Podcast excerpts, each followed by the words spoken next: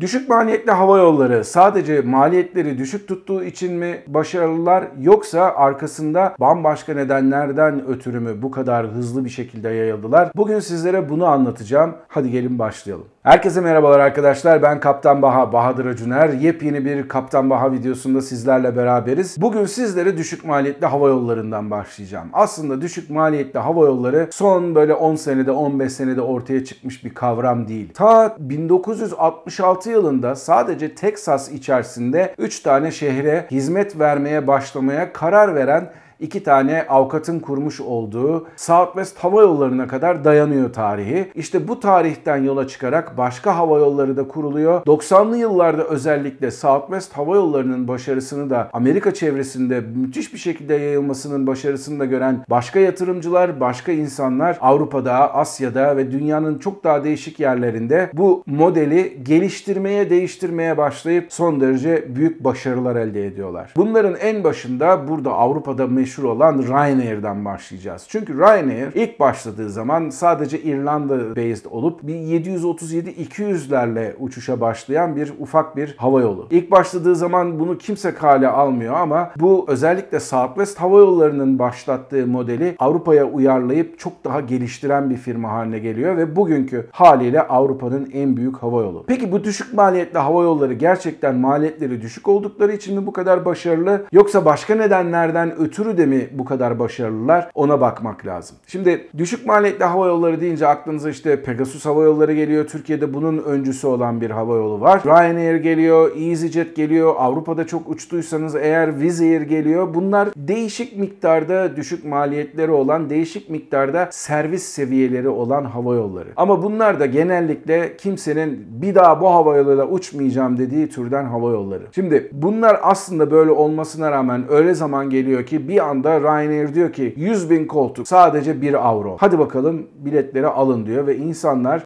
bu kadar büyük bir fiyat cazibesine de kapılıp arkasından biletlerini alıyorlar. Özellikle çok önceden alınan biletlerde bu kadar büyük indirimler almak mümkün. Aynı şey geçtiğimiz günlerde Türk Hava Yolları da yaptı. Türkiye'de her noktaya 100 bin tane bilet 299 TL dedi. Arkasından Anadolu Jet için bir tane indirim geldi. Pegasus Hava Yolları da benzer bir indirim yaptı ama bu indirimlerin nasıl olduğunu başka bir videoda bu hava yollarının neden bu indirimleri yaptığını başka bir videoda anlatacağım sizlere. Bugün anlatmak istediğim size aslında düşük maliyetli hava yollarının diğer hava yollarından olan farklılıkları nedeniyle başarılı olmaları. Şimdi her şeyden evvel düşük maliyetli hava yolu diyoruz. Bunlar low cost carrier diye İngilizce'de başlamış bir tabir. Bir de bunun altında ultra low cost carrier yani müthiş düşük maliyetli uçuş hava yolları denilen bir kavram ortaya çıktı.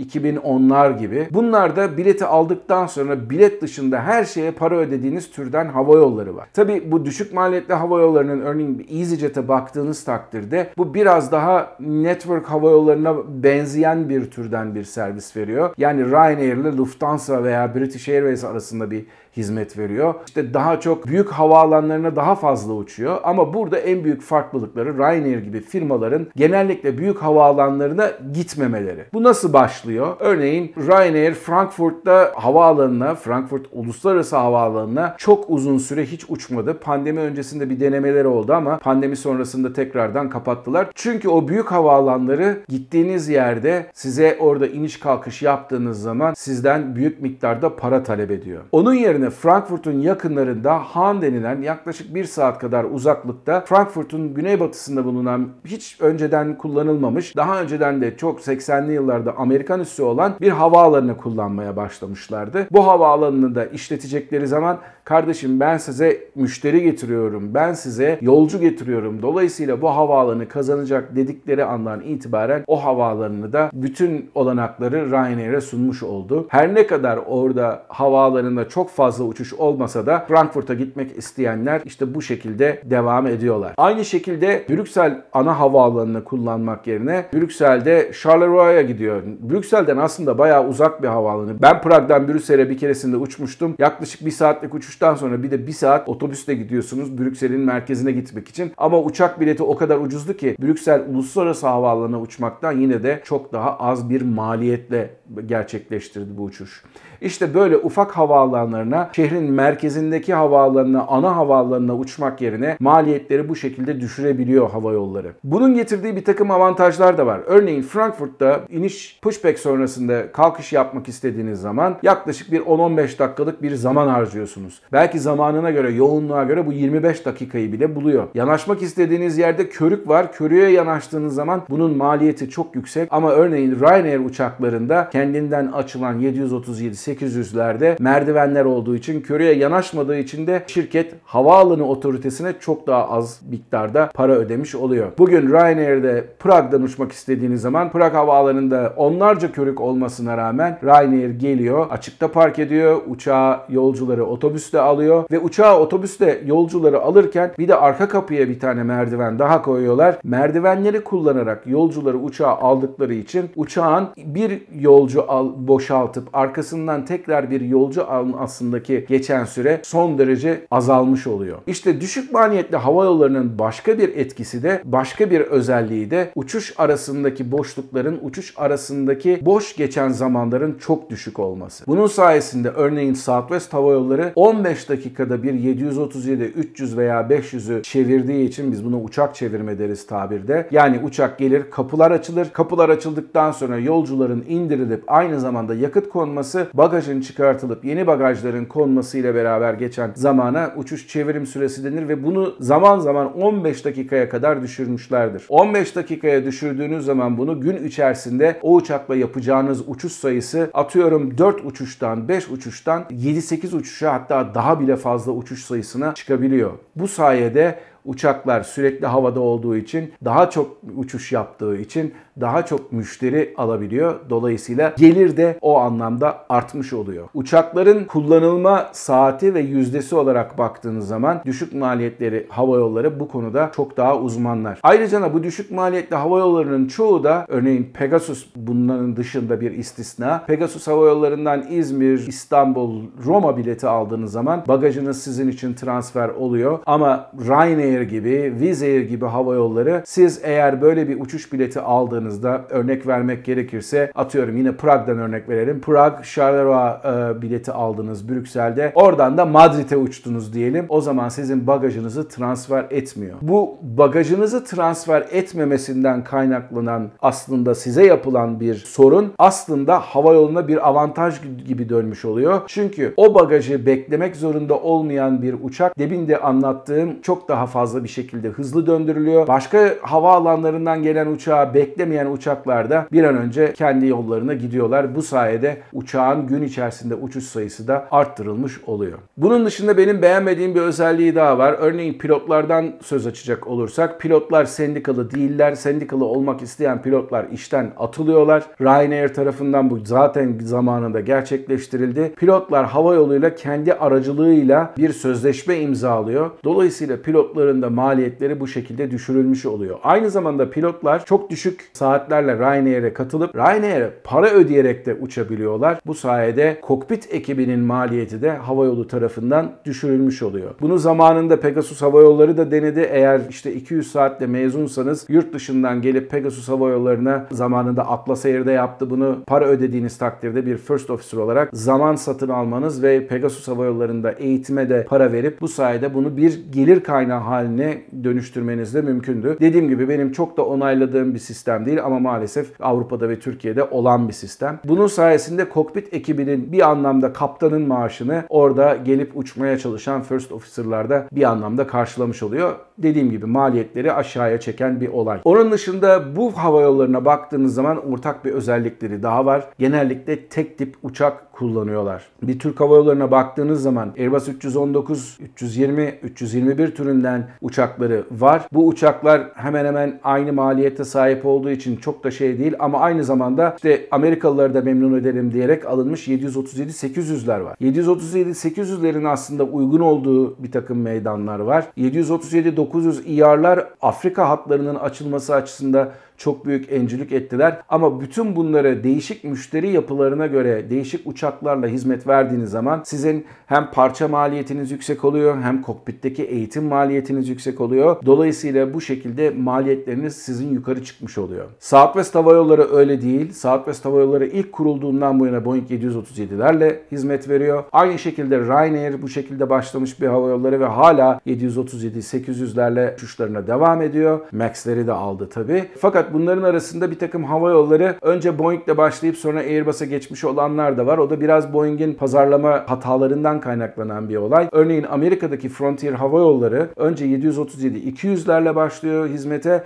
Arkasından bizim daha iyi uçaklara, daha ekonomik uçaklara ihtiyacımız var dendiğinde Boeing kardeşim sizin zaten 10 tane uçağınız var. Ben size o kadar iyi bir indirim yapamam uçaklarda dediği andan itibaren Airbus'un kucağına atıyor hava yollarını ve Frontier bugün Amerika'nın önde gelen düşük maliyetli hava yollarından bir tanesi. Tamamen Airbus filosuna sahip bir hava yolu. Aynı şekilde tip değiştiren hava yolları da var. Örneğin EasyJet iş baş, ilk başladığı zaman 737'lerle başlıyor. Şu an tamamıyla Airbus filosuna sahip. Pegasus Hava Yolları da aynı şekilde 737'lerle başlıyor ilk olarak düşük maliyetli işlemlere ama daha sonradan 320 e, ailesinden yapmış olduğu siparişlerle 737'leri bugün artık sadece bir elin parmakları kadar uçak kalmış durumda Pegasus'ta ve ileride de tamamıyla bir Airbus filosuna sahip olan bir hava yolu olacak. Dolayısıyla bu düşük maliyetli hava yollarının en büyük özelliklerinden bir tanesi de dediğim gibi tek tip uçak filosu, tek tip lastik, tek tip yedek parça, tek tip pilot eğitimi türünden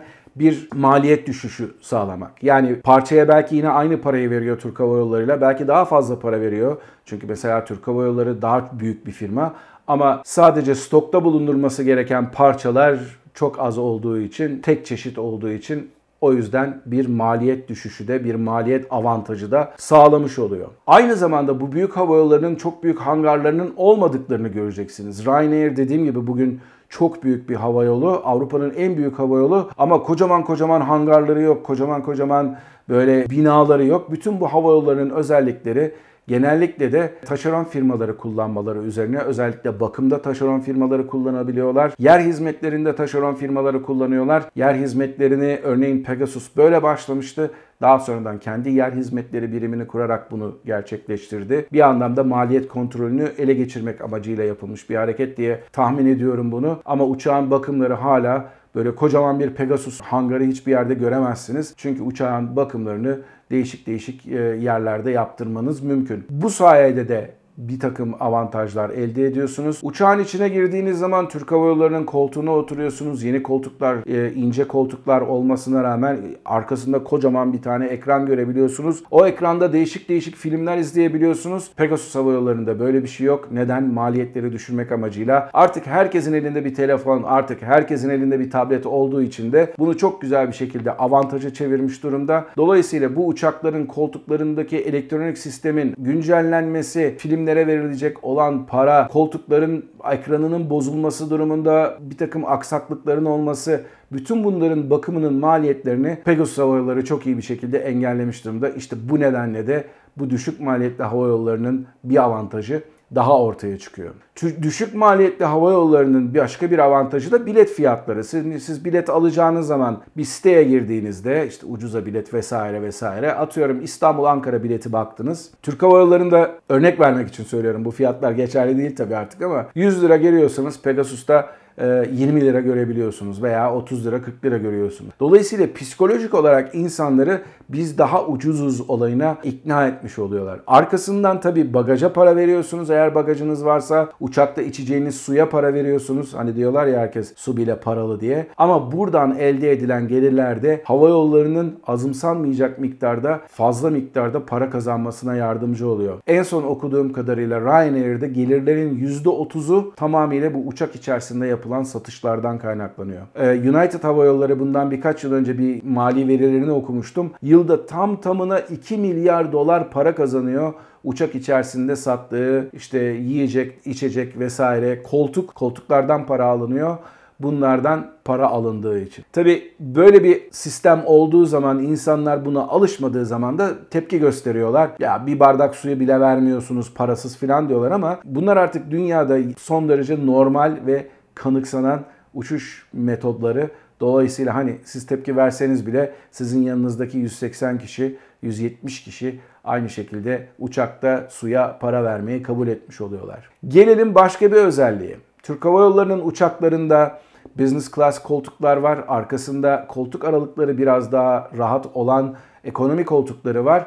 Düşük maliyetli hava yollarının çoğunda ama hepsinde değil çoğunda tamamıyla ekonomi koltukları mevcut. Bu koltuklar aynı zamanda slimline denilen çok ince koltuklar olabiliyorlar. 2-3 saatten sonra bir taraflarınız ağrımaya başlıyor olabilir. Ama bunlar hem koltukların kendileri çok hafif olduğu için yakıt sarfiyatına çok büyük miktarda yardımcı oluyor. Ama en önemlisi bu koltukları siz yine Türk Hava Yolları'ndaki sıklıklarla koyduğunuz takdirde bile o arkasının ince olmasından dolayı bir uçağa Türk Hava Yolları 150 koltuk koyuyorsa siz 160 koltuk vesaire koyabiliyorsunuz. 189 koltuğa kadar çıkmanız mümkün bir 737-800 modelinde. Şimdi siz o sattığınız 40 tane fazla koltuktan çok daha fazla miktarda para kazanabiliyorsunuz. O kişilerde sattığınız koltuklar içecek alıyorlar, yemek alıyorlar, meşrubat alıyorlar, sandviç alıyorlar. Dolayısıyla siz bir uçağa fazla miktarda diğer hava yoluna göre daha fazla miktarda yolcu koyduğunuz zaman sizin de gelirleriniz artmış oluyor. Gördüğünüz gibi sadece maliyetleri düşürmek değil aynı zamanda